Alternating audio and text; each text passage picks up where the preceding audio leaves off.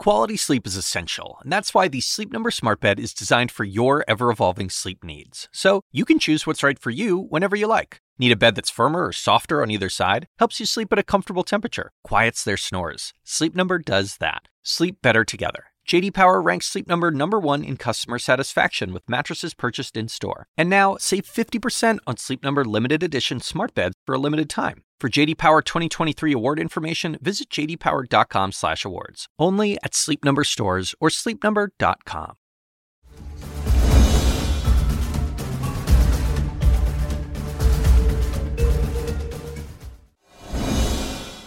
Good evening, everyone. I'm Alisyn Camerota. Welcome to CNN Tonight. One of former President Trump's lawyers has to answer questions and turn over his notes to a grand jury tomorrow relating to those classified documents found at Mar-a-Lago. Meanwhile, we're waiting for any next steps in the investigation into those hush money payments to Stormy Daniels. The House Judiciary Committee wants to investigate the DA in that case, Alvin Bragg, but Bragg says that would violate New York law. Also, why was this grieving father pinned to the ground by Capitol Police today? You're about to see Parkland parent Manuel Oliver, whose son Joaquin was shot to death in his high school. Don't even touch her to make it right. Don't even touch her. All right, good. Manuel and Patricia Oliver are here tonight to explain what happened. And we have more Gwyneth Paltrow news. She's expected to take the stand tomorrow in the trial about her skiing accident. We'll tell you about the piece of missing evidence revealed in court today. Okay, but let's start with today's developments into the various Trump investigations. Let's bring in national security expert Juliette Kayyem, Rolling Stone writer / rabbi Jay Michelson, Dispatch editor-in-chief and dog lover Jonah Goldberg, and legal analyst Joey Jackson. Also joining us remotely is John Sale, who turned down an offer to join Donald Trump's legal team. John, thank you very much for being with us remotely tonight. Really looking forward to having you here. Do you regret your decision not to take on Trump as a legal client tonight?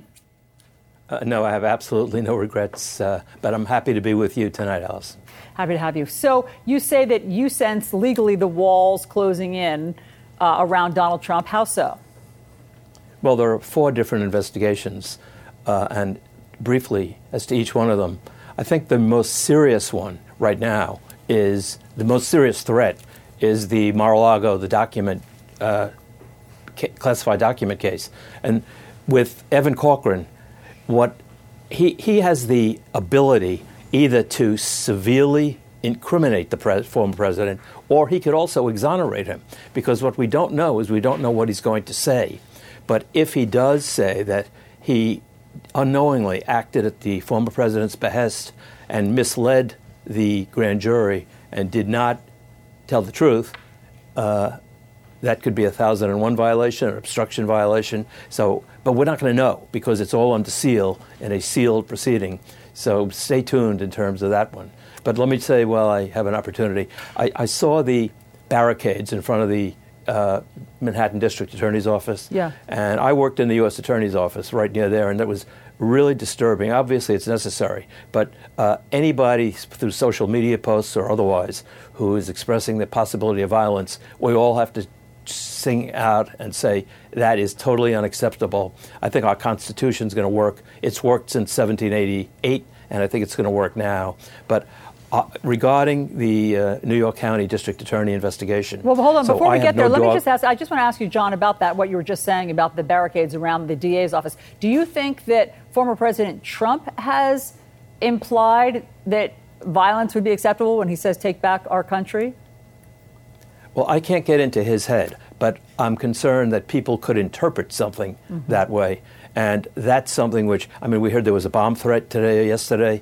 And the security is necessary, but we just have to all stand up for whether we agree or disagree with what's going on. Yeah. We cannot have violence. We can't have mob rule. Okay, John, let me pause there and just touch on with my panel a few of the things that you brought up. So the Evan Corcoran testimony, Joey, tomorrow in front of the grand jury. John's right. We don't know what he's going to say, but we do know what he's going to be asked. So our reporting has that they want to focus in on 3 things: the May 2022 subpoena and the subsequent search for classified documents at Mar-a-Lago, the next month, June 2022, document that Evan Corcoran crafted claiming that a diligent search had been conducted. And then that same month, a call between Donald Trump and Evan Corcoran that took place the same day that the Trump Organization was subpoenaed for Mar-a-Lago surveillance footage. So those are the three things they want to dive into. Tell us the significance. Well, one significance beyond the obvious, which is that you cannot have classified documents, whether you're the president or not, right? You can't magically or in your mind declassify them, is the issue of obstruction of justice. And so if you make a representation that everything has been transmitted and turned over, and you say there's nothing else to see here, and then, oh, well, wait a second, there's plenty else to see, and there's plenty else that they find, that's a problem. If you didn't know, look, it's very important, Alison, and that's a great question, because in law, there's sort of this mindset issue. It's called mens rea, not to get too technical, but in order to commit a crime, you have to have the mental state. And so you have to act knowingly or intentionally to do something. It's another way to act negligently or recklessly, et cetera. And so I think that's significant. But when you say, what if you didn't know, if who didn't know, if the attorney didn't know, or if Donald Trump didn't know, we're only as good as lawyers as what our clients advise us as lawyers as to what the facts are. And sometimes a lawyer can be misled. And so I think it's going to be critical as to the president's state of mind and whether he intentionally made misrepresentations to his lawyer. And that's going to be critical, and that'll be meted out with the other evidence. Juliette, what about what John was bringing up in terms of the security concerns surrounding all of these possible legal developments? Right. So there's two ways that I've been looking at it. So first, clearly the threat environment is increased. We know what Trump means when he says things like take America back or fight for me or protest. It's interpreted by some small percentage, so not all of his supporters are violent, some small percentage of his supporters as a justification for violence. You're always going to be worried about that group. They're online. They're doing things to make the threat environment increase. And that's why you're seeing, whatever happens, Trump is unbelievably good at just driving activity. Like there could be, we've been waiting a week and everyone is now focused on the security of these facilities there and the people who are bringing the case against him. But what's been amazing to me is someone who sort of followed violent extremism before January 6th and then after in terms of how Trump was able to incite without actually directing it is his ability to deliver now has changed significantly. And whether it's because of his own isolation from the major social media platforms, the arrest of a couple hundred people, the disruption of terror groups like the Oath Keepers, an attempt by the January 6th committee to give some off-ramps to the Republicans who don't want to be part of this anymore. So you're even now seeing whatever the Republicans are saying in terms of this is a witch hunt against Trump, they are also all saying do not protest. They know, I know they're doing the polling, and the polling says the American public does not want to go back to that and is actually wants to move on from January 6th. Okay. Isn't there something here also? I'm curious. Kind of trying to get into Trump's mind is always a bad idea. There's this incredible gross negligence, right? Where sometimes there's a term called stochastic terrorism, where you don't say, take up a gun and do all these things, but you know that some of your followers will interpret your ambiguous words in just such a way. And we've seen this again and again and again. And it does feel sometimes as though the walls are closing in. And at the same time, there's also this profound disrespect for the rule of law. Jonah, one of the things that's happening with Alvin Bragg, so the Manhattan DA, that he's gotten a letter from the House Judiciary. So Chairman Jim Jordan basically wants to do an inquiry into whether the prosecutor, Alvin Bragg, is doing if this is a political investigation. And Alvin Bragg sent a letter back, his office sent a letter back today, basically saying that's against state law. You have no jurisdiction over what we're doing. Tell us how you're seeing everything. Yeah, it's also against the Constitution. I mean, but at the same time, look, I just want to be really clear. I think Bragg's, if the publicly reported theory that he is working on, where he's bootstrapping basically out-of-date laws that have passed the statute of limitations and tying it in a new way to a federal case that has never been done before, it is outrageous what he's doing, and it's very political. And anyone who says that he's not being political has a very steep hill to climb with me. That said, that doesn't give permission for the House Republicans to essentially threaten an officer of the court and the district attorney in an area they do not have jurisdiction for something that we don't know what the theory is yet. I mean, he literally hasn't charged anybody yet.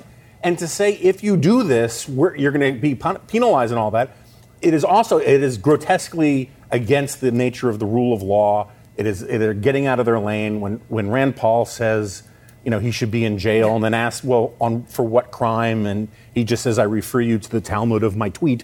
It's really kind of pathetic and theatrical. As a Talmudic scholar at the table, I was personal offense to that. I didn't mean to eat out of your food bowl. I apologize. But it's an example of how this tit-for-tat logic that has overtaken Washington and our politics brings out the worst in all of the actors. John, final thoughts? Well, I do not think Alvin Bragg's being political at all, but I agree. I think the case would be very ill-advised. I think Robert Costello's testimony probably gave them pause, and they're trying to regroup, and there are much better cases to bring than this contrived case. But I think they're in good faith. They're not political. But, you know, if you do a thorough investigation and you do not prosecute, you have not failed. But a couple of things. You've done justice. Yep, quickly. The first thing is that there's always going to be contrary evidence. I have not tried a case in 20 years where there's not evidence that's in controversy.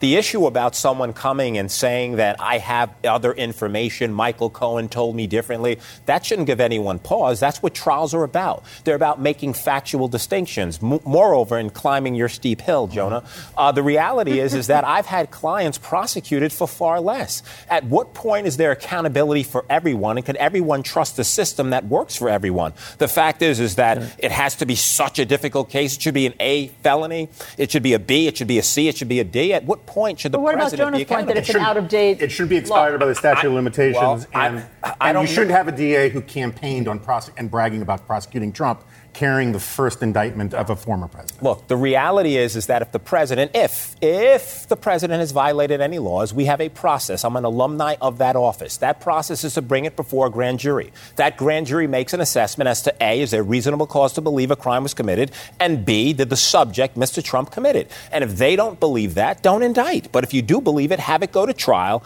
and have reasonable-minded people of 12 reach a consensus or not that there's criminality. The president deserves, like everyone else and every client I sit next to in court, to have his day in court and to really be evenly applied the law to. I think that's all very reasonable. I also think that Alvin Bragg has prosecutorial discretion, and this was not the case to bring if you want to have the first prosecution of a former president. And look, I take a backseat to nobody in my criticism of Donald Trump, and I think he's guilty of all of this.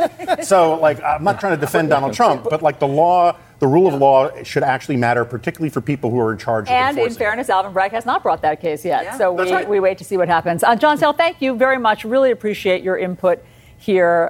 We need to move on because when we come back, a father whose 17-year-old son was shot to death at Marjory Stoneman Douglas High School was pinned to the floor and arrested today while protesting at the Capitol. Manuel and Patricia Oliver, the parents of Joaquin Oliver, are here to explain next.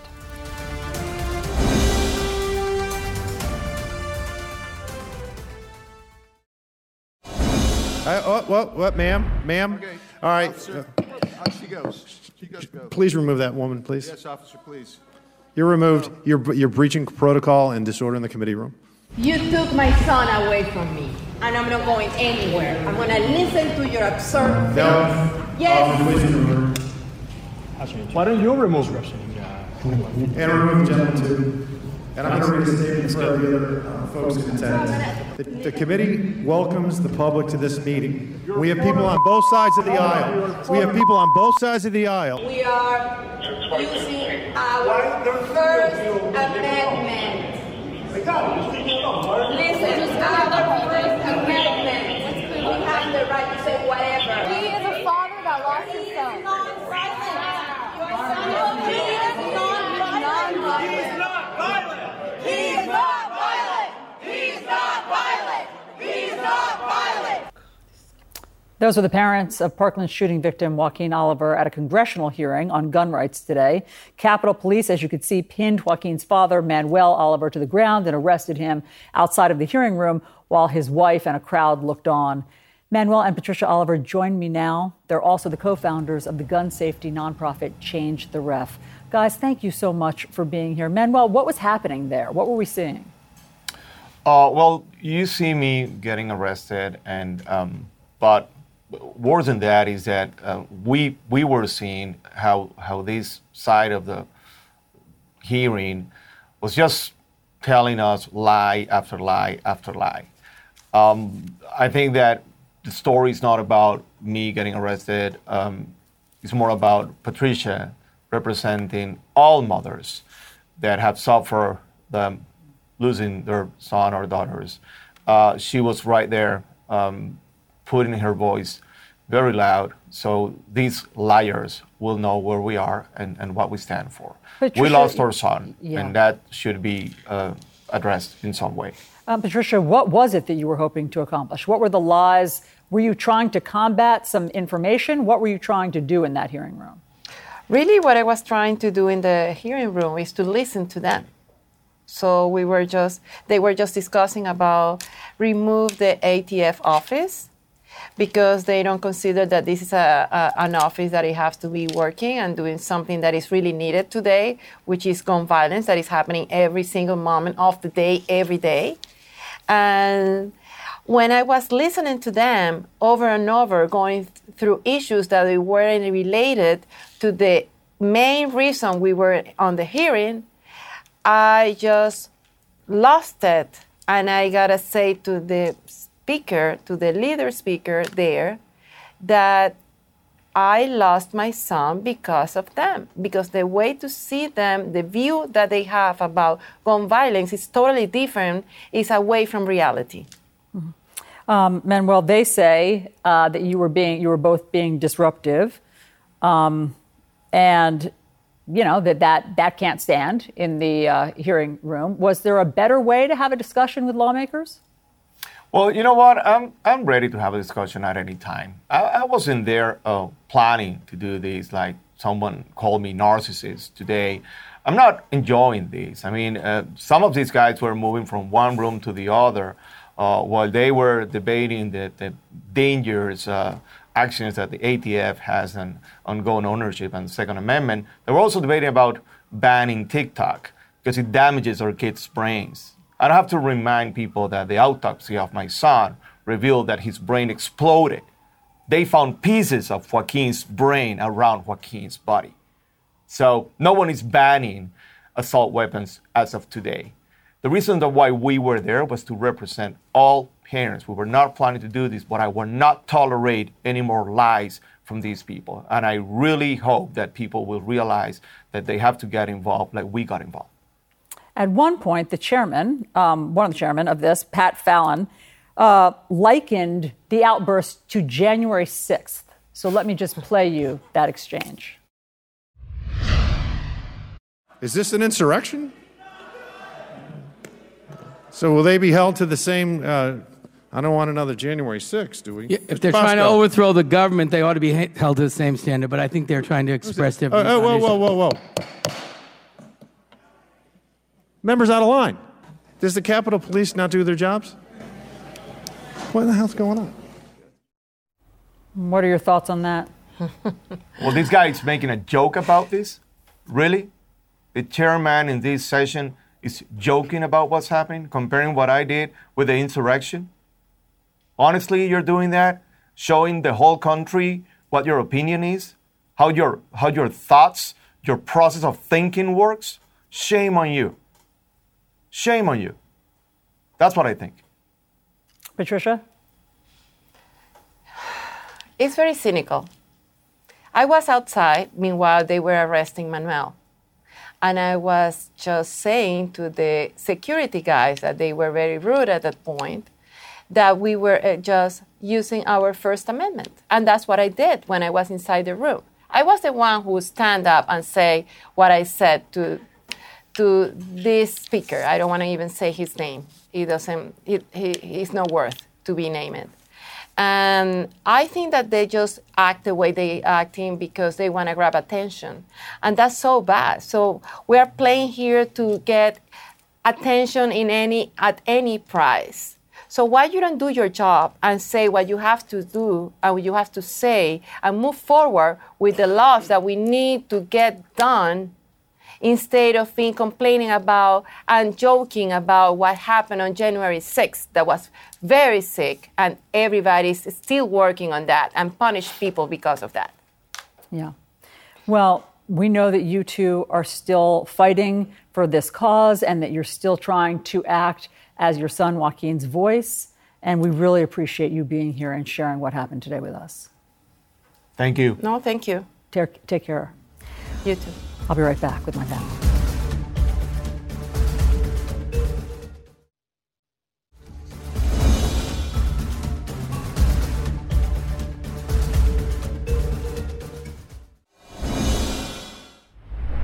A Michigan appeals court ruling that the parents of the Oxford High School shooter must stand trial. Jennifer and James Crumbley's son, Ethan, killed four students at his school in 2021. Holding his parents partly responsible would be a precedent-setting case. The pair is facing four counts of involuntary manslaughter. Their son pleaded guilty in October and could be facing life in prison without the chance of parole. I'm back with my panel. Juliette, your thoughts? I like this case. Obviously, it's troublesome in the sense, are you opening up a Pandora's box? Any of us who are parents, you know, your kids at some stage do take responsibility for their actions. So I just want to put this in perspective. This is a unique case because these are uniquely horrible parents. And if you just look at it that way, then it starts to make sense. They give him the gun. I mean, let's just start there. They know his mental state.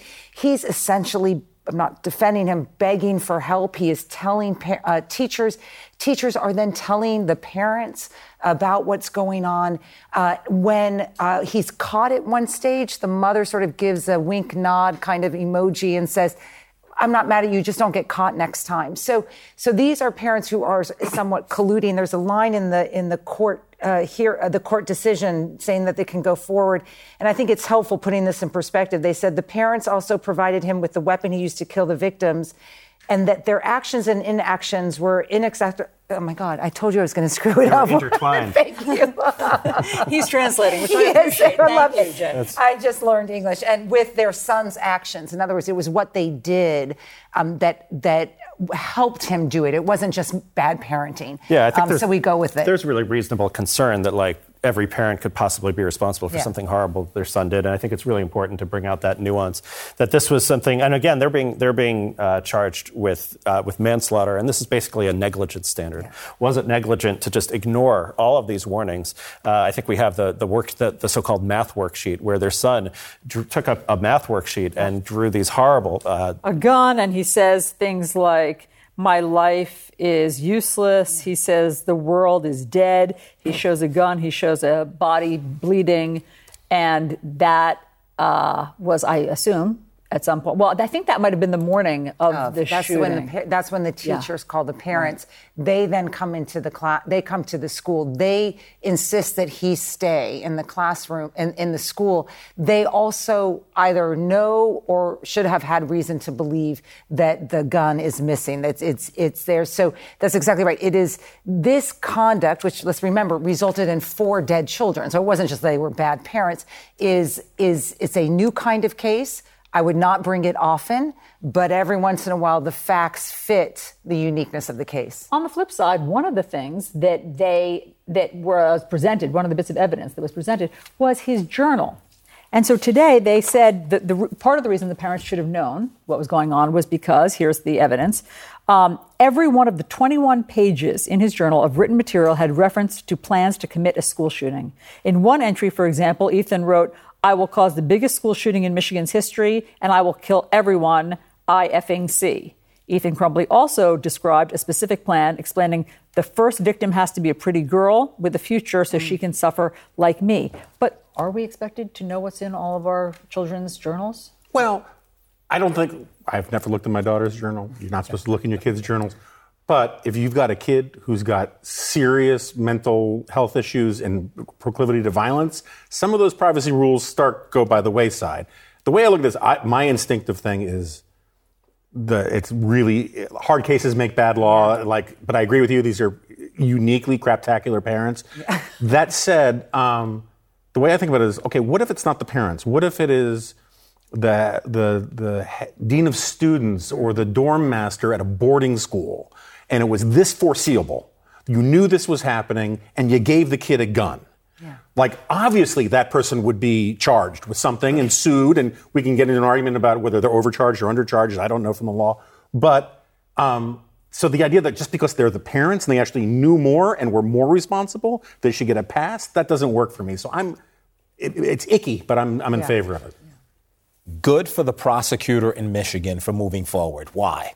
I think that certainly parents shouldn't be held accountable for what their children do, unless there are always exceptions, unless you're on notice. Put the journal to the side for one moment and you don't look through your daughter's journal and you give your children the privacy they deserve. But you do know that your son has mental maladies and you're aware of that. You're on notice of that. You purchase a weapon and you don't secure that weapon in a way that it is separate and apart, and there is no way that your child is getting a hold of that. Then your child gets a hold of it with you knowing what the capabilities, the mental proclivities of your child are. Going back to what Juliette said, right? Now, that day in school, you're told to take your child out when he's doing things like we just saw. And you say, nothing, Miss Sierra, I'm not taking him anywhere. The fact is that when you look at someone dying, it's not only the misconception that some have that you have to have intent. It is this other thing. And it's just this egregious, reckless, careless, irresponsible behavior. So if you're going to be this irresponsible, then you need to deal with the consequences. Last point, and that is this. Every case turns on its facts. And if there are facts that are comparable, in the next case, charge. In the next case, charge. In the next case, charge. It's not a matter of using it sparingly. It's a matter of using prosecution appropriately when the facts call for it. In this case, they do. And by the way, I mean, all of this will come out in trial. That's allegedly they knew about all these warning signs, and there appears to be evidence that they did, but that's what is going to happen in trial. Can I make sure not to leave one item on the table, which is about the storage and the lack of, they didn't secure this gun. So Michigan, the legislature passed the Safe Storage Act. Pretty reasonable. You have to store your gun properly, and you can't let your kid get to it. The Michigan GOP responded with Holocaust, Nazi analogies. The Michigan GOP Twitter account, I have her in front of me, tweeted out an incredibly anti-Semitic analogy that said, before they collected all these wedding rings, they collected all the guns. In other words, analogizing any gun control to Nazi Germany. And they doubled down when called on this, and then went further, saying that this policy was like slavery and like the Japanese internment and Native American massacres. And I think it's important that we don't only focus on these two parents, but this is an outrageously irresponsible response and an anti-Semitic response, which we also see, by the way, in a previous segment around the Trump cases, where Soros, this kind of anti-Semitic gun, dog whistle is tweeted out again and again and again. And it's really disappointing that even a safe storage bill, which is pretty reasonable and has widespread public support, garners this extremist rhetoric from the official Twitter account of the Michigan GOP. Thank you for making that point. Amen to that. I really appreciate that. Yes, well stated. All right, everyone stick around. A Texas university cancels a drag show for an unusual reason. That's next.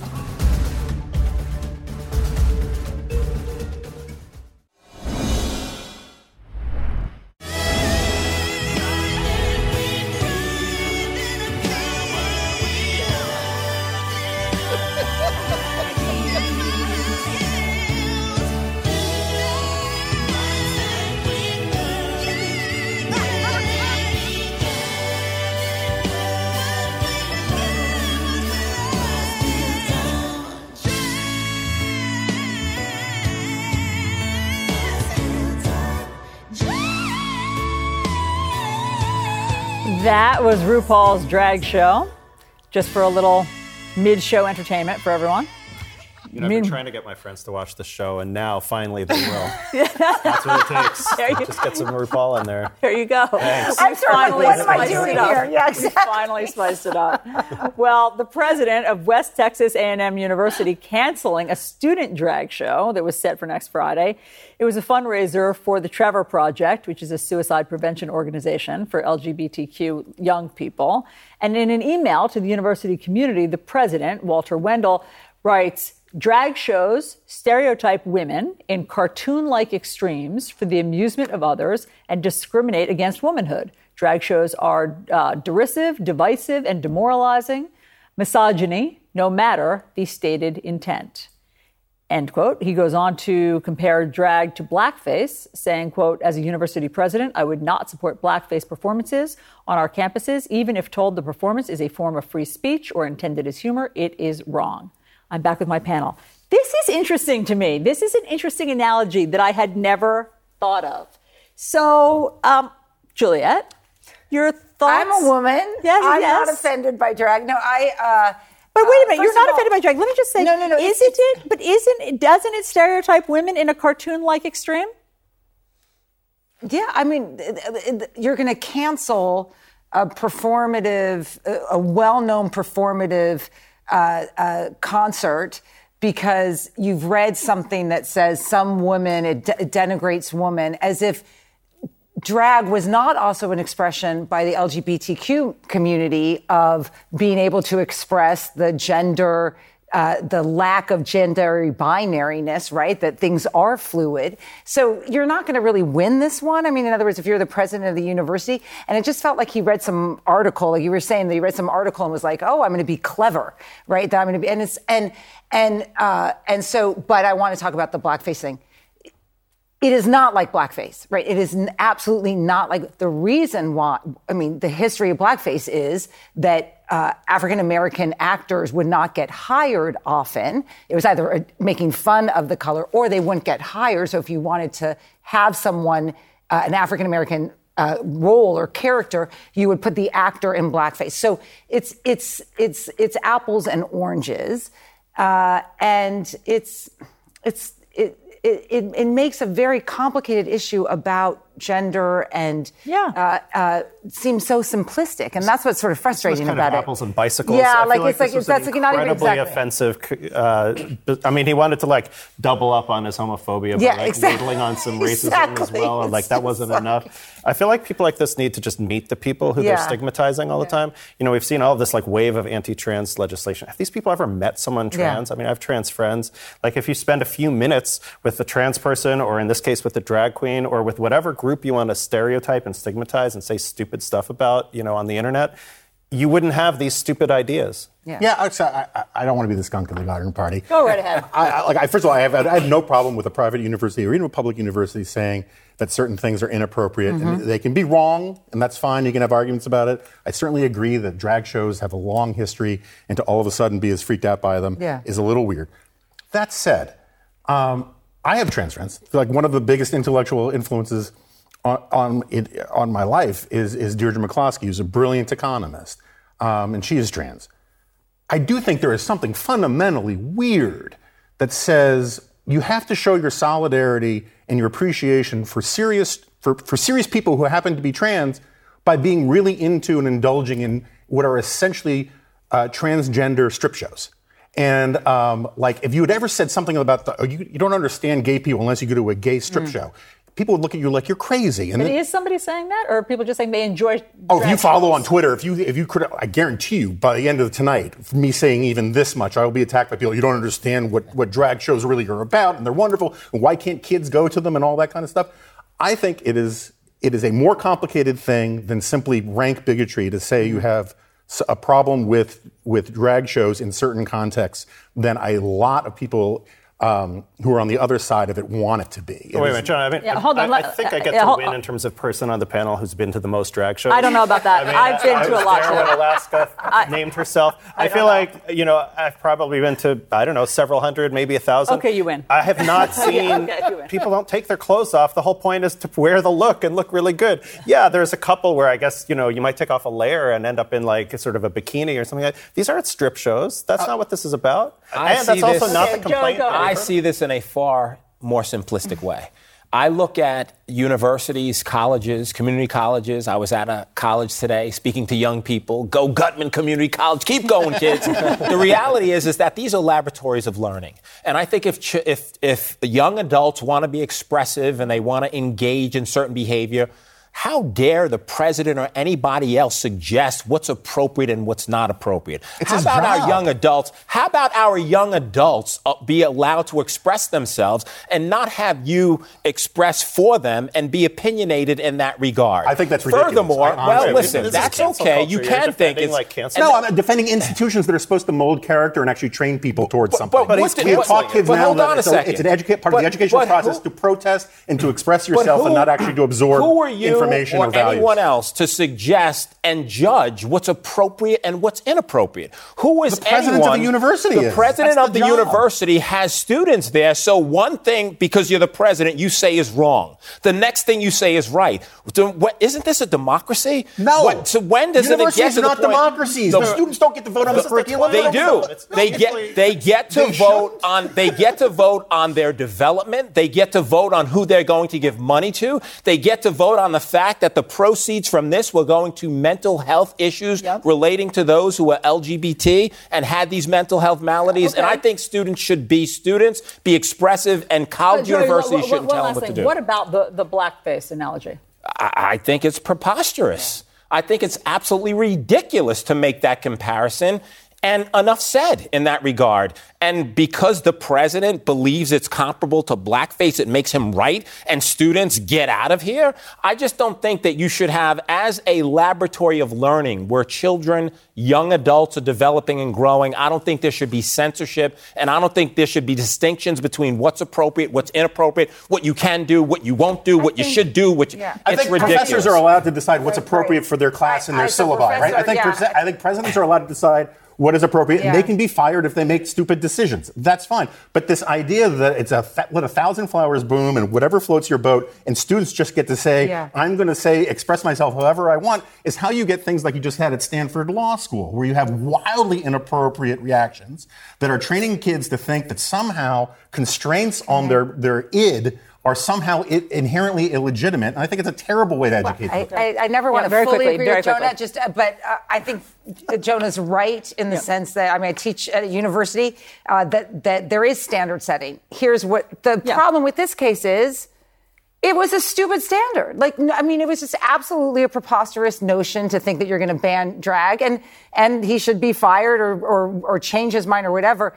But the idea that a president or a university professor doesn't have some standard setting for a university is it's actually kind of dangerous. But who gets to determine what the standard is? The board of trustees appoints the president.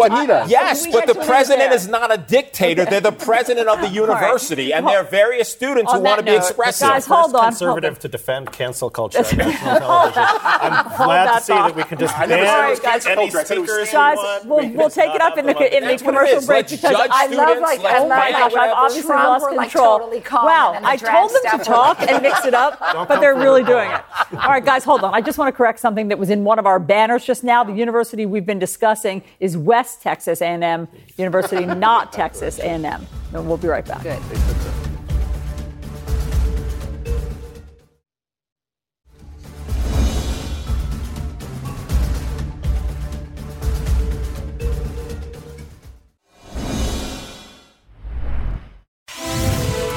We do have breaking news right now. The Pentagon says a U.S. contractor was killed in Syria after a drone strike.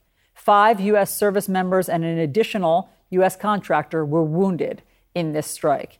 And the United States is taking action. CNN Pentagon correspondent Oren Lieberman joins us on the phone now. Oren, what do we know?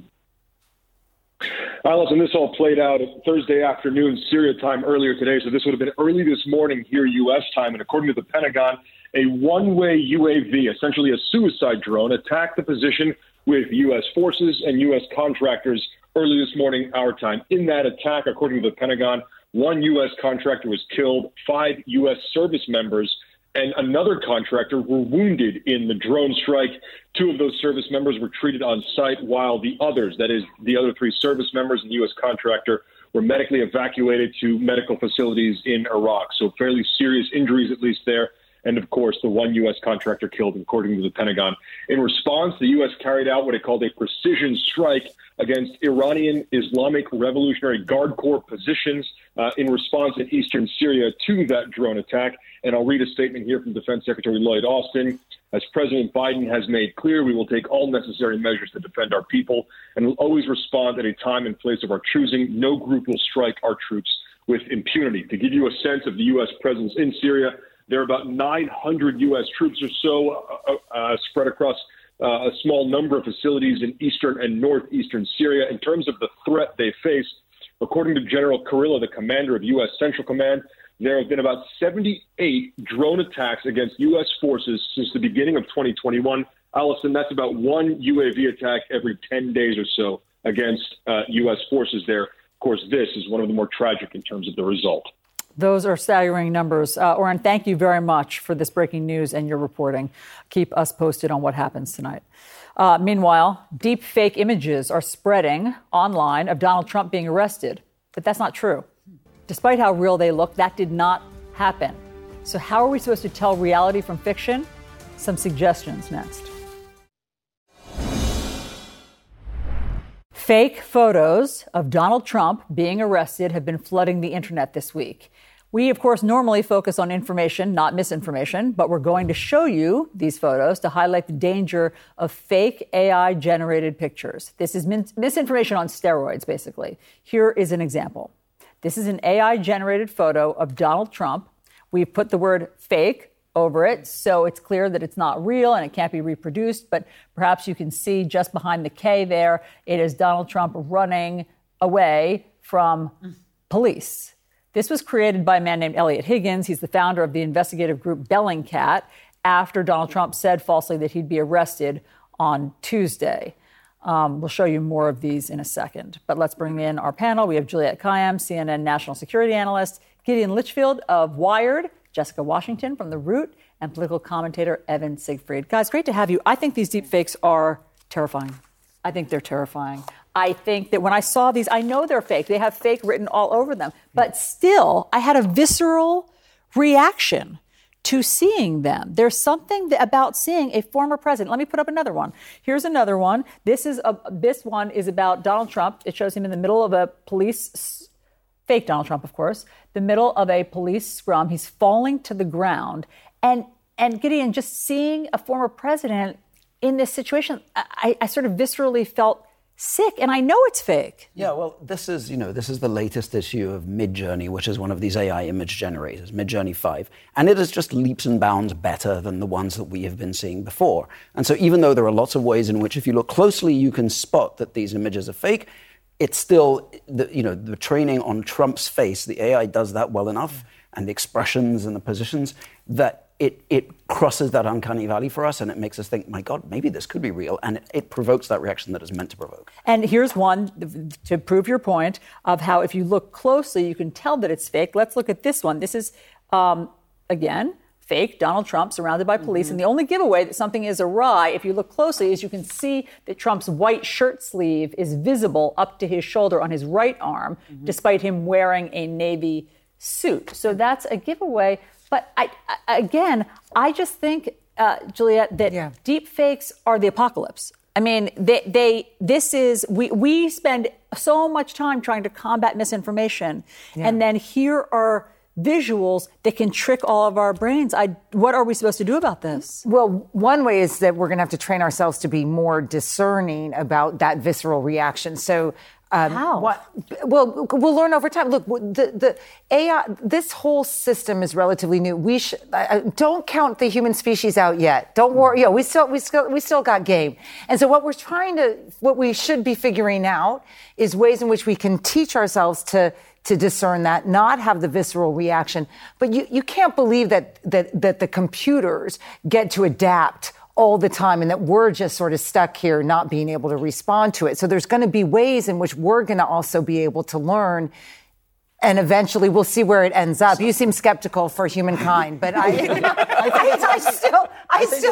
hope we have game. I think it's asking a lot of human beings. I mean, yes, we could talk about the ways in which you can spot that these images are fake. But the point is, we're now in the stage where we're going to have to treat every single image we see online as suspicious. Yeah. That is a lot of work. Oh, I know. And there are things that I think companies could be doing, like the social media companies, for example. There are tools that they could choose to use to flag it in advance to people. This image is suspected of being fake. But right now, I don't see signs of them doing that. Good. I want to talk about those in a second. But Jessica, what's your thought about where we are with deepfakes? I mean, as, you know, a reporter, how are we supposed to be combating misinformation when, let's remember, I mean, January 6th was caused by misinformation, by people believing fake news, basically. And so here we are at just another, I think, level of that.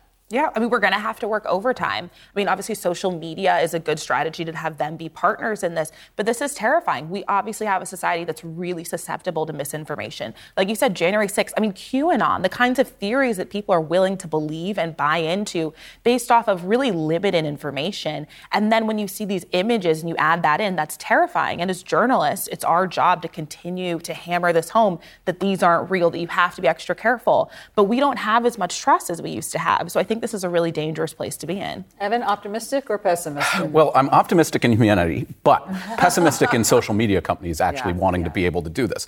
Let's say, you know, there was a picture that Trump posted on Truth Social tonight of him praying. He's kneeling down. Yeah. It's clearly a deep fake, and everybody knows it. But, you know, it still drives engagement. I made a deep fake the other week of Mike Tyson winning a spelling bee, and I sent it to my friends, and it went up like wildfire. People are going to be entertained, and social media companies they want to get profit and engagement, not necessarily correcting misinformation. But what really worries me now, it's not pictures, it's deepfake videos where they have voices. What if they have a deepfake of Jay Powell saying the banking system's about to collapse? Yeah. What happens on Wall Street? What happens on Main Street? Yeah. Okay. I mean, look at SVB. I mean, it's the rumor mill, the Silicon Valley Bank. The rumor mill creates the perception that it's falling apart. Everyone pulls their money, and if you had time. There's no reason that this bank, as compared to any other bank, should have had the troubles it had. But it was part of that was that inability to just sort of take a deep breath and think, okay, what in fact is reality here, and what is just the panic or everything else out in social media. And it's already trivial to make a fake audio of, say, Jamie Dimon talking to one of his associates on the phone saying, listen, JP Morgan's in much worse shape than we thought because of SVB. And, you know, in the few minutes that it would take for that to be discovered as a fake, once it would post it online, you could launch half a financial crash. And imagine when a state actor decides to weaponize that. Right? Okay, so, I mean, are we just around the corner from that? And what is the answer? How are we supposed to be training ourselves to spot this? So let's start with how we train ourselves, because, yes, I think we right now, humans, are the first line of defense. So let's look at these pictures. You know, number one, if you look at these pictures of Trump's face himself is pretty well done because there are lots of images of Trump on the internet. But if you look to the edges of the picture, look away from the center, that's where you start to see more of the faces distorted. You see a police officer who looks like he has rocks in his mouth instead of teeth. Another thing to look for, look at text. These images don't do text very well yet. So if you look at these guys' badges, the policemen's badges, there's not real text there. It's garbled. It doesn't even look like English. These images are now doing things like limbs and hands much better, but they still make mistakes. Like fingers look crooked. In one of the pictures, I think Trump has three legs. People are in distorted, funny positions. Yeah. That's kind of a giveaway, you know. And then another thing that's actually useful is if you see a sequence of images, look for details that are inconsistent. So in some of these pictures, on all of them, Trump is wearing a tie, and I think in each one the tie is a different color. That's interesting. Mm-hmm. But are we just around the corner from them perfecting some of those quirks? I think it will get a lot better very fast. And we're going to see, you know, as you said, we're going to see video. Right now, fake video is pretty grainy. But, you know, a year or two from now, it could be pretty convincing. Now, do you still have faith in humanity? Still have faith in humanity that we will adapt. And as well, we will learn to be more discerning. The market will change because of this. We will be able to discern between fakes that don't matter and fakes that do matter. So your thing about Mike Tyson sounds funny. It's not going to bring down humanity. So but we do have historical comparison for this. Orson Welles' broadcast of War of the Worlds, and that freaked people out, but we did adapt. Yeah. Mm-hmm.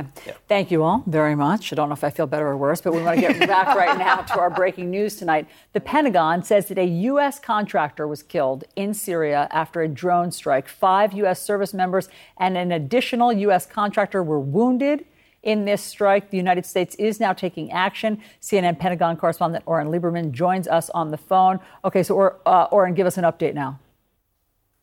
So this all played out Thursday afternoon Syria time, which would be early Thursday morning, when the Pentagon says a drone, a one-way UAV, which is another term for a suicide drone, attacked the U.S. position near Hasaka, Syria, and that's far northeast Syria. In that drone attack, as you pointed out, one U.S. contractor was killed, according to the Pentagon. 5 U.S. service members and another contractor were also wounded in that attack. In terms of how they're doing at this point, the Pentagon says 2 of those service members were treated on site, while 3 and the U.S. contractor had to be evacuated to medical facilities in Iraq for treatment. So those injuries, it's possible, may be substantial at this point. The Pentagon says the drone is of Iranian origin, which suggests it would likely be an Iranian proxy or an Iranian-backed Shia militia in the region, which carried out this sort of attack, and we've seen that in the past.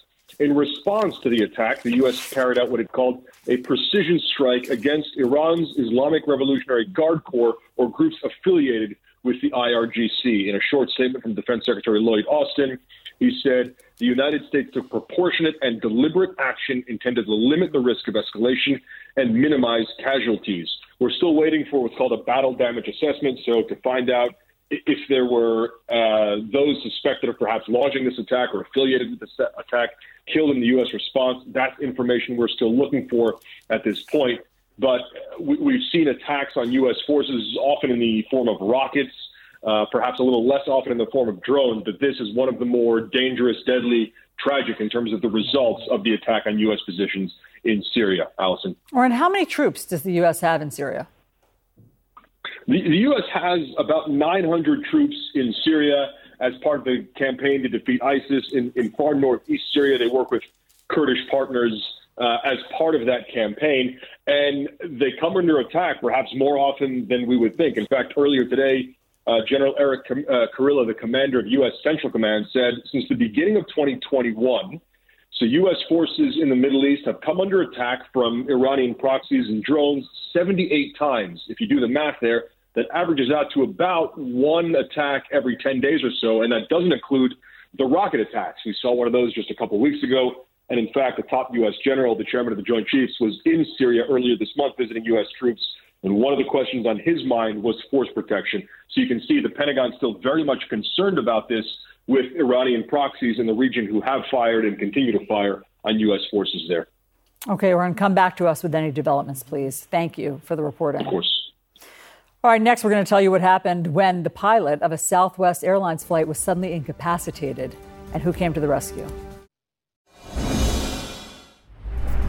Scary moments for passengers aboard a Southwest flight yesterday when the captain became incapacitated and needed medical attention. But an off-duty pilot from another airline who was a passenger stepped up and went to the flight deck and then helped the co-pilot land the jet successfully.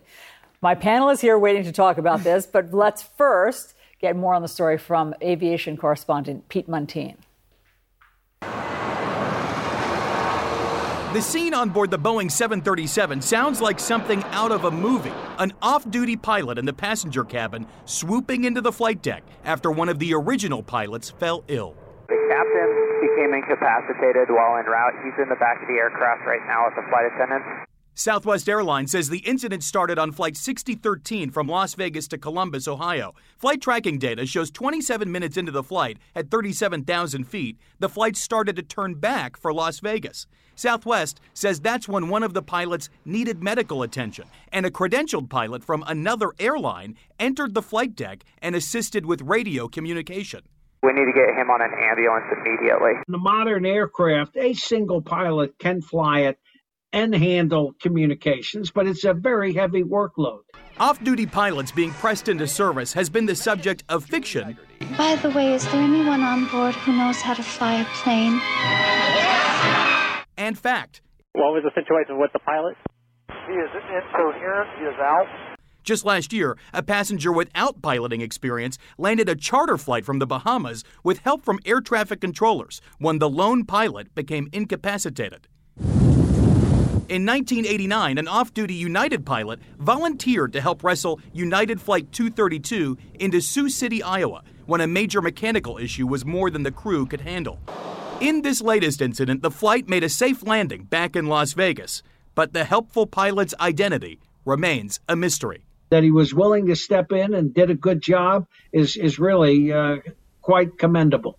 The nature of the Southwest pilot's medical issue is still not clear. Experts tell us having two pilots is best, even though a 737 can be flown by one pilot. There is a push to get rid of the second pilot. It would be a cost-cutting move by airlines. The largest union of pilots puts it like this: the choice is between saving money or, like in this case, saving lives. Pete Muntean, CNN, Washington. All right, thanks to Pete, and we are back with the panel. I don't think they should get rid of that co-pilot on flights, Evan. No, not one bit. If anything, I'd add a third, just in case of vacancy. Look, I'm not terrified of flying. I'm terrified of the sudden cessation of flight.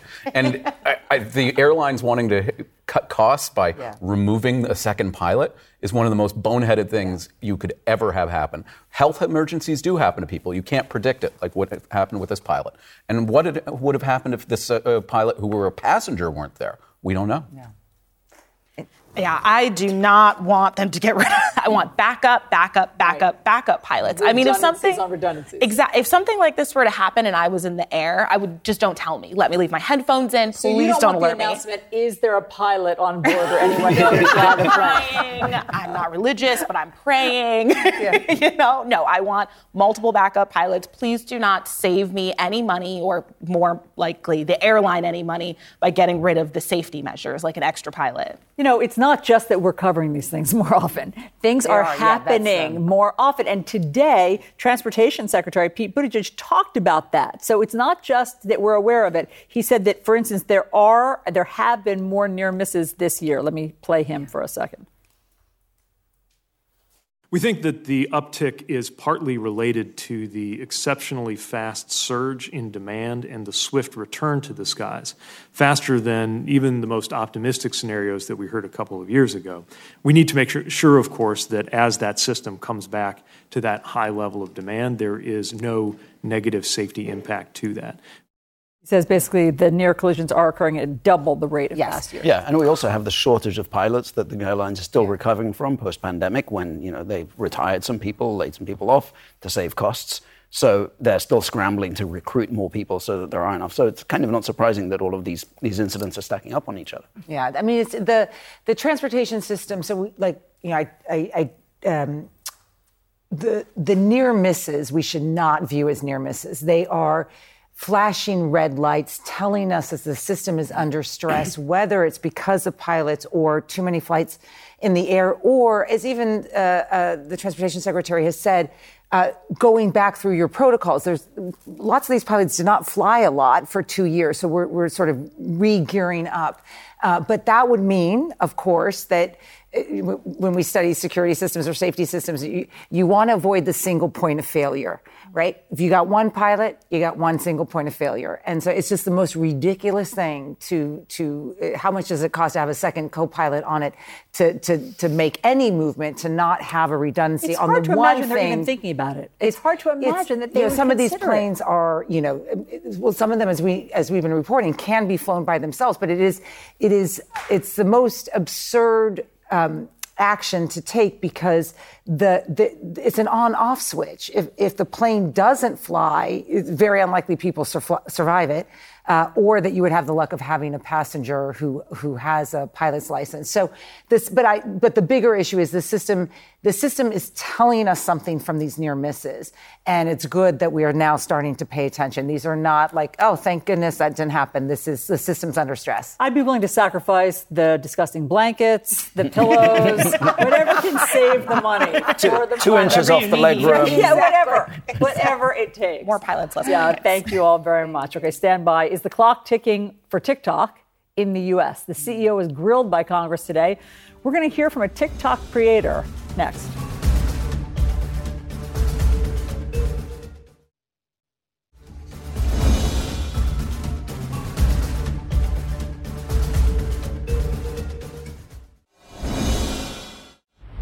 Today I'm meeting the President of the United States of America. I don't think I had said it out loud until like just right now, but I am terrified. What do I say? Maybe I'll ask him to tell me a government secret, but I don't want to get kicked out of the White House. An exciting moment for TikTok influencer Maddie Westbrook. Maddie and other TikTokers were invited to the White House last year, but now, just months later, the White House is threatening to ban TikTok unless the app's Chinese owners agree to spin off their share of the platform. And Maddie Westbrook joins me now. Maddie, great to have you here. What do you think of the idea that TikTok could be banned in the U.S.? Yeah, I think it's a really quick turnaround from being so openly welcomed into the White House and having a great conversation with Joe Biden himself about the impact that social media can have and the positivity that it can spread across the entire nation. But it does feel a bit like whiplash, and it is kind of very back and forth on whether or not it's, you know, again, I'm not any type of national security expert. I'm not any type of data privacy expert. But at the end of the day, you know, it connects us all, and it can be used for such positive impact and such positive waves and motions throughout, you know, political agendas as well as social issues. So it's a very, very interesting concept to me that is very, very, it's trying.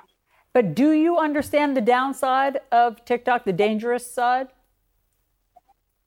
You know, I've been trying to educate myself a little bit on the downside of that. And again, I'm no national security expert. I'm not aware of a lot of what could be happening on the data privacy side. But at the same time, you know, I think it's something that we have never really seen before, the massive expansion of social media throughout the pandemic. I think it was something that connected us all. And I do see, like, in a personal sense, the privacy and security issues there. I mean, you can tag your location. That's a very scary thing. And I'm going to be completely transparent in thinking that's something we should fix.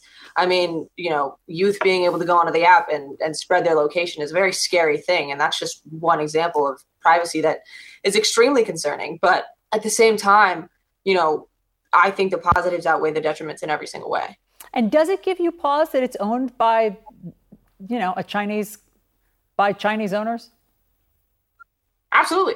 I mean, we don't know what it's used for. I mean, I don't know where my data is going a lot of the time.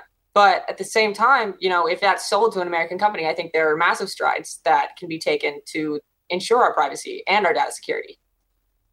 Also, one of the things that came up is they said that within basically, I don't know if it's seconds or minutes of using it, the algorithms, you know, funnel sometimes dangerous content to, as you know, young women get content on body image stuff or anorexia. There's content that people see that they didn't ask for about suicide. What about things like that?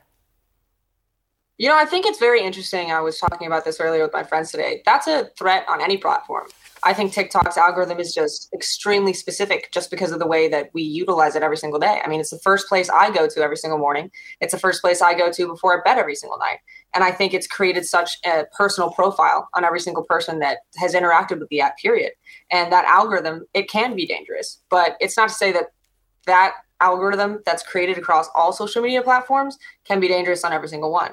I think it's a very interesting target that TikTok itself, rather than, you know, let's say YouTube, Instagram, Snapchat, those algorithms can also be extremely specific. And TikTok itself, I think, is just used as like the prime example rather than speaking on the algorithms as an entire whole. You know, I watched the Social Project on Netflix about how that algorithm can be, you know, created to work kind of against mental health. And I would agree in some sense, but at the same time, it's a conversation that needs to be held across all platforms, not just TikTok. And Maddie, when you say it's the first thing you check in the morning and then before you go to bed, what are you looking for? What do you see first thing in the morning? I think at this point as well, full transparency, it's a habit. It's not something I'm particularly looking for. I think I'm looking for something new every single day. I'm looking for something exciting. I'm looking for something I've never seen before. And, you know, I don't think our brains are particularly programmed to wake up and watch, you know, a happy puppy video. And then, like you said, a video on anorexia and then maybe a video on suicide. I don't think our brains are programmed to intake that information as quickly as we do intake it on a daily basis.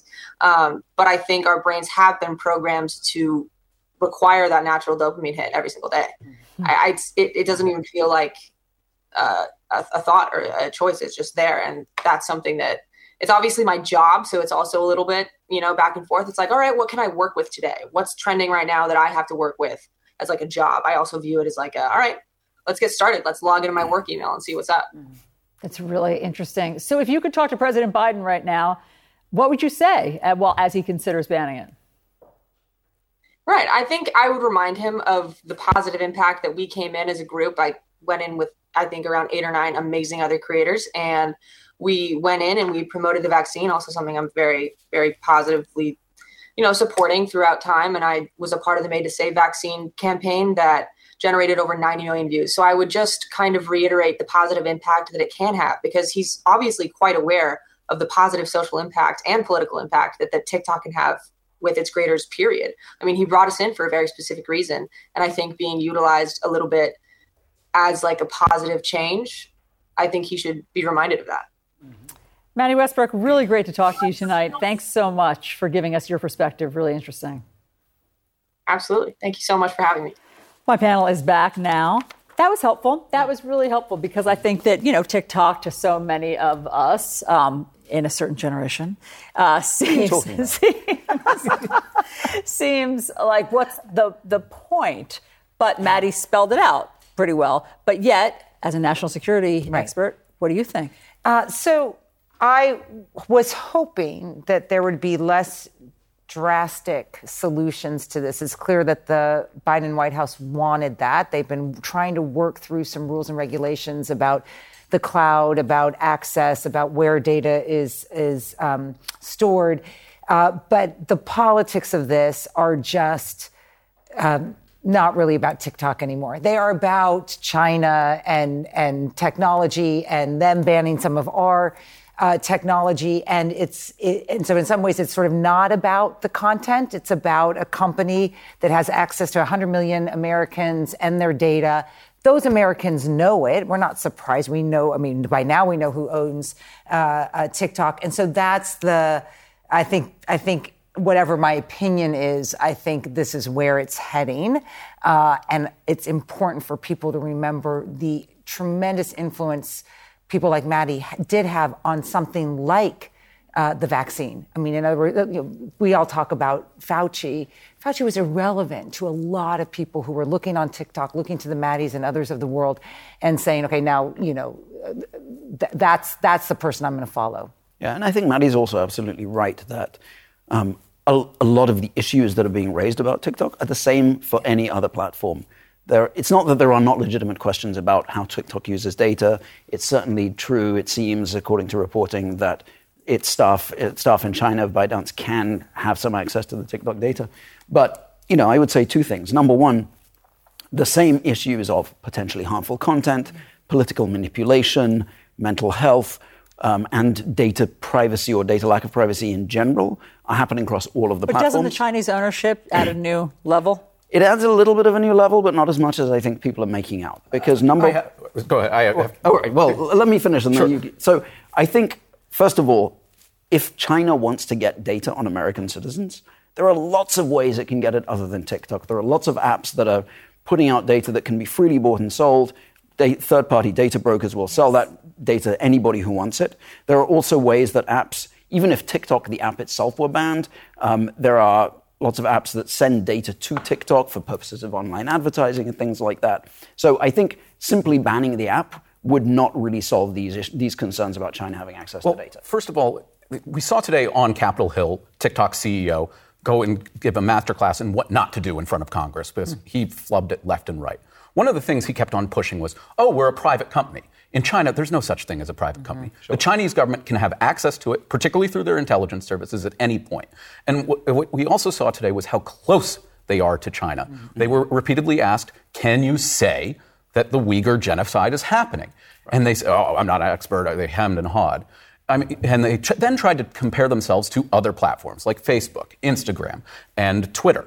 Look, Elon Musk is a lot of things, but the last time I checked, he has not been participating in any sort of concentration camps or genocide of another group. And lastly, the thing that really scared me today was the answer when the CEO was asked, have you used TikTok to spy on Americans? Mm-hmm. You know what he said? I wouldn't call it spying. And would Facebook call it spying, what they do? No, Facebook doesn't have a direct relationship with the Chinese intelligence services. Well, one point I would make is that Facebook does have connections to genocides that have occurred. I mean, and also January 6th, we know that was fomented on Facebook. So there's a ton of dangerous things that have happened on social media platforms that exist in the United States that are owned by U.S. companies. So it does seem like part of what's happening here is a fear over China that is very political and not necessarily, I'm not saying entirely separate from some real concerns, but not necessarily grounded in those concerns, grounded maybe more so in kind of politics and politicking. You know, I also grew up with Instagram and Facebook, and I can say those were very harmful to mental health. I mean, to my mental health, to a lot of people's mental health. I think internal studies of Instagram have shown that 1 in 3 teenage girls who went on Instagram had worse body images. It's been shown to increase depression, anxiety, all these different mental health issues. What was your experience? I mean, my experience was it's a lot to try and keep up with your peers on Facebook, on Instagram, to have to post photos from parties or look a certain way or feel a certain way. And I actually think with TikTok, there's less of that pressure. It does feel a lot more real than some of the platforms that I grew up with as a teenager. So I do see something with TikTok that is slightly different than maybe other people see who didn't grow up with Instagram and Facebook. But we have to also acknowledge there's no way that they can sell it off. The Chinese government has veto power over it. This is happening. I mean, I think whether it should happen because we have all these other variables to consider, or whether it's just like other social media, it's happening. The politics have now aligned that for a variety of reasons, including, let's just be clear, like other social media companies lobbying for TikTok to be banned in the United States because of the competition. It is going to happen. And so we have to then prepare for, okay, well, what other platform may take that space? You're sure it is going to be banned? The politics are... foreign policy, diplomatic decisions are often made based on a threat and a lot of other stuff. And for whatever reason, the bullseye has landed on TikTok. Of all the issues that we have with China, am I up late at night about TikTok? No. I am not up late at night.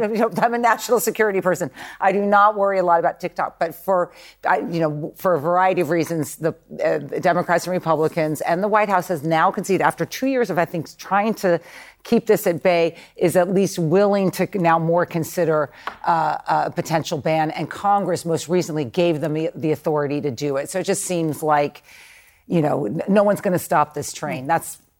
Yes, it felt like the hearings today were a kind of a show trial of the CEO of TikTok, and they were basically preparing the public. There was no oh, I'm learning something new. It was this is my moment to get the clip. Okay, everyone, stay with me if you would. On a lighter note, Hollywood besties Ben Affleck and Matt Damon shared a lot more than an Oscar.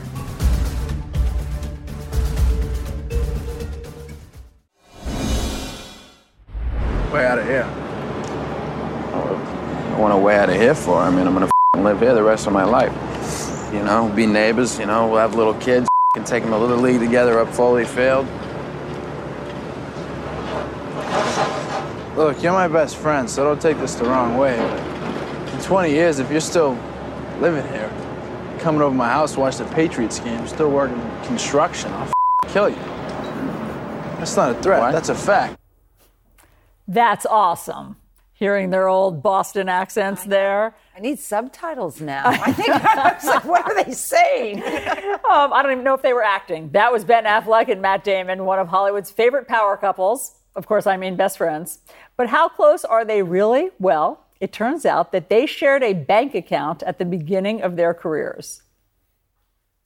I've been so used to having a shared bank account from high school that, like, I remember... You had a shared bank account in high school? Yeah. We had a Bay Banks account that we shared, which we used... I still have the checkbook. I found the checkbook. Did you really? Yeah. It was unusual, but it was also like we needed the money for auditions, for trips to New York. So that's what the money was for. It was like you were allowed to go to New York with the money. You could go to the account. We were allowed to take out $10 and get quarters and go to 1,001 and play video games. That was another use of the money we were allowed... And eventually, you know, we were allowed to try to buy beer, like, you know, which never worked. But and like, that's how we went broke with that account. I'm back with my panel. Jessica, that's interesting. I've never heard of best friends sharing a bank account. I haven't either, but I kind of think it's great. I think a lot of people that I'm talking to now, they're talking about the ways in which, you know, community looks different, family looks different, and why should people in romantic relationships be the only one to benefit from having a dual income? You know, people are buying homes with other single mothers together, with their best friends. I see no problem with this. And would you do it? I don't think my best friend would do it with me. And because you would use all the money for beer or what? Or maybe sushi, you know, $20 cocktails in New York. I don't know. That can drain a bank account. It might. Yes, Evan. I see it as a very risky thing that can ruin a friendship, actually, because clearly Matt Damon and Affleck had ground rules and they thought it out. But I don't think a lot of people will think it through, and they'll just say, okay, let's just throw our money into this account and we can use it for this. And then there's going to be some day where they say, why are you using more of the money than I am? Where's the fairness? Or why are you spending it on this? And it's going to be the same old argument. So why have some sort of trap where your friendship can be ruined, where you can actually just think it out and say, hey, let's go take a trip together. We each need to save up X amount of money. Or you could treat it as a learning experience. This is a great way to learn about how to have accountability and manage a friendship well together. Sure, I never, ever shared a bank account with anyone, not even with my first boyfriend. But, you know, I think this, you know, maybe this is a thing that people need to learn to do. And it's a communication style, communication teaching tool. I think it's a good idea. Doesn't it have a big downside, though? Yes. Which is? It could squander all your money. Well, that is what you learn to communicate about. That's good. Julia, I love the reference to Bay Bank, which was like this old school bank, which is now defunct. So it reminded me of when I was in college. But I guess my only addition is that I think it shows why they are both so successful, that at that age, they were thinking about pooled money to go to rehearsals. I mean, at 16, 17, I mean, what were I, you know, I don't even think I had a bank account at that age. So to me, it was, they were pretty smart, pretty young. This is no fluke how they're sustaining power over the years. Yes. And it's also fun to remember that they were broke. Yeah. And that they were best friends. Yeah. And that, you know, they had this hard scrabble past, but they certainly didn't, it wasn't handed to them. It's fun to hear about that. This would, my friends would have gotten such a raw end of the deal if I had shared a bank account with them. I mean, I was always broke, and I needed, you know, gas money and money for food, and I would have just helped myself. Thank goodness they didn't let me have part of their bank account. I remember going to my bank in college and being upset that the ATM wouldn't give me less than $5. That was the lowest you could take out. And I was like, I'm going to squander that. I need just $1 from my bank. Yeah. So. And now we have Venmo. So it makes it way too easy. To pass around money? Pass around money. Yeah. Yeah. Dangerous. Yes. All right. So good for those guys. All right. Mm-hmm. We will be right back.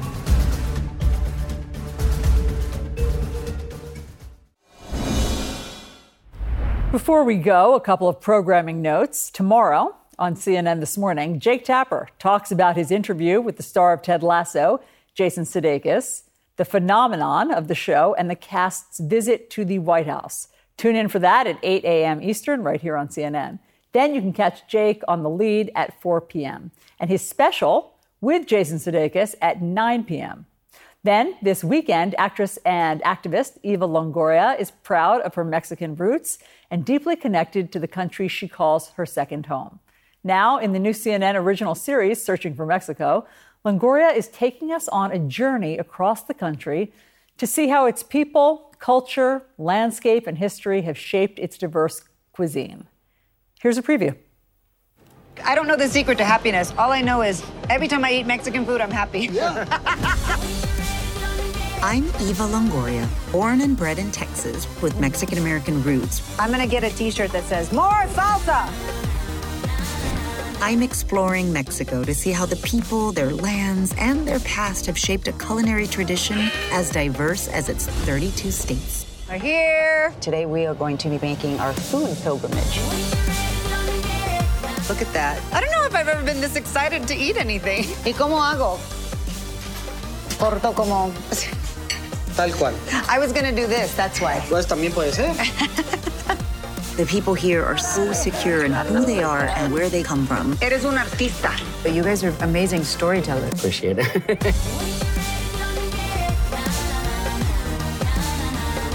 Mexico is going through a major makeover to emerge as one of the world's greatest food destinations. You know what brings people to Mexico? The food culture. I fell in love with it. ¡Que viva México! Eva Longoria, Searching for Mexico. Premieres Sunday at 10 on CNN.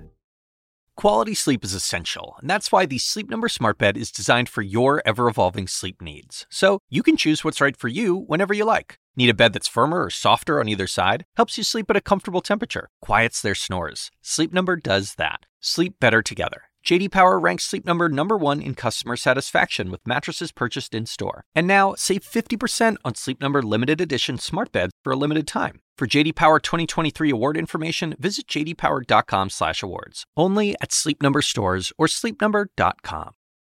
I'm Dr. Sanjay Gupta, host of the Chasing Life podcast. In honor of our 10th season, we want to hear from you. Leave us a message at 470-396-0832 and tell us how you chase life. It could be used on an upcoming episode.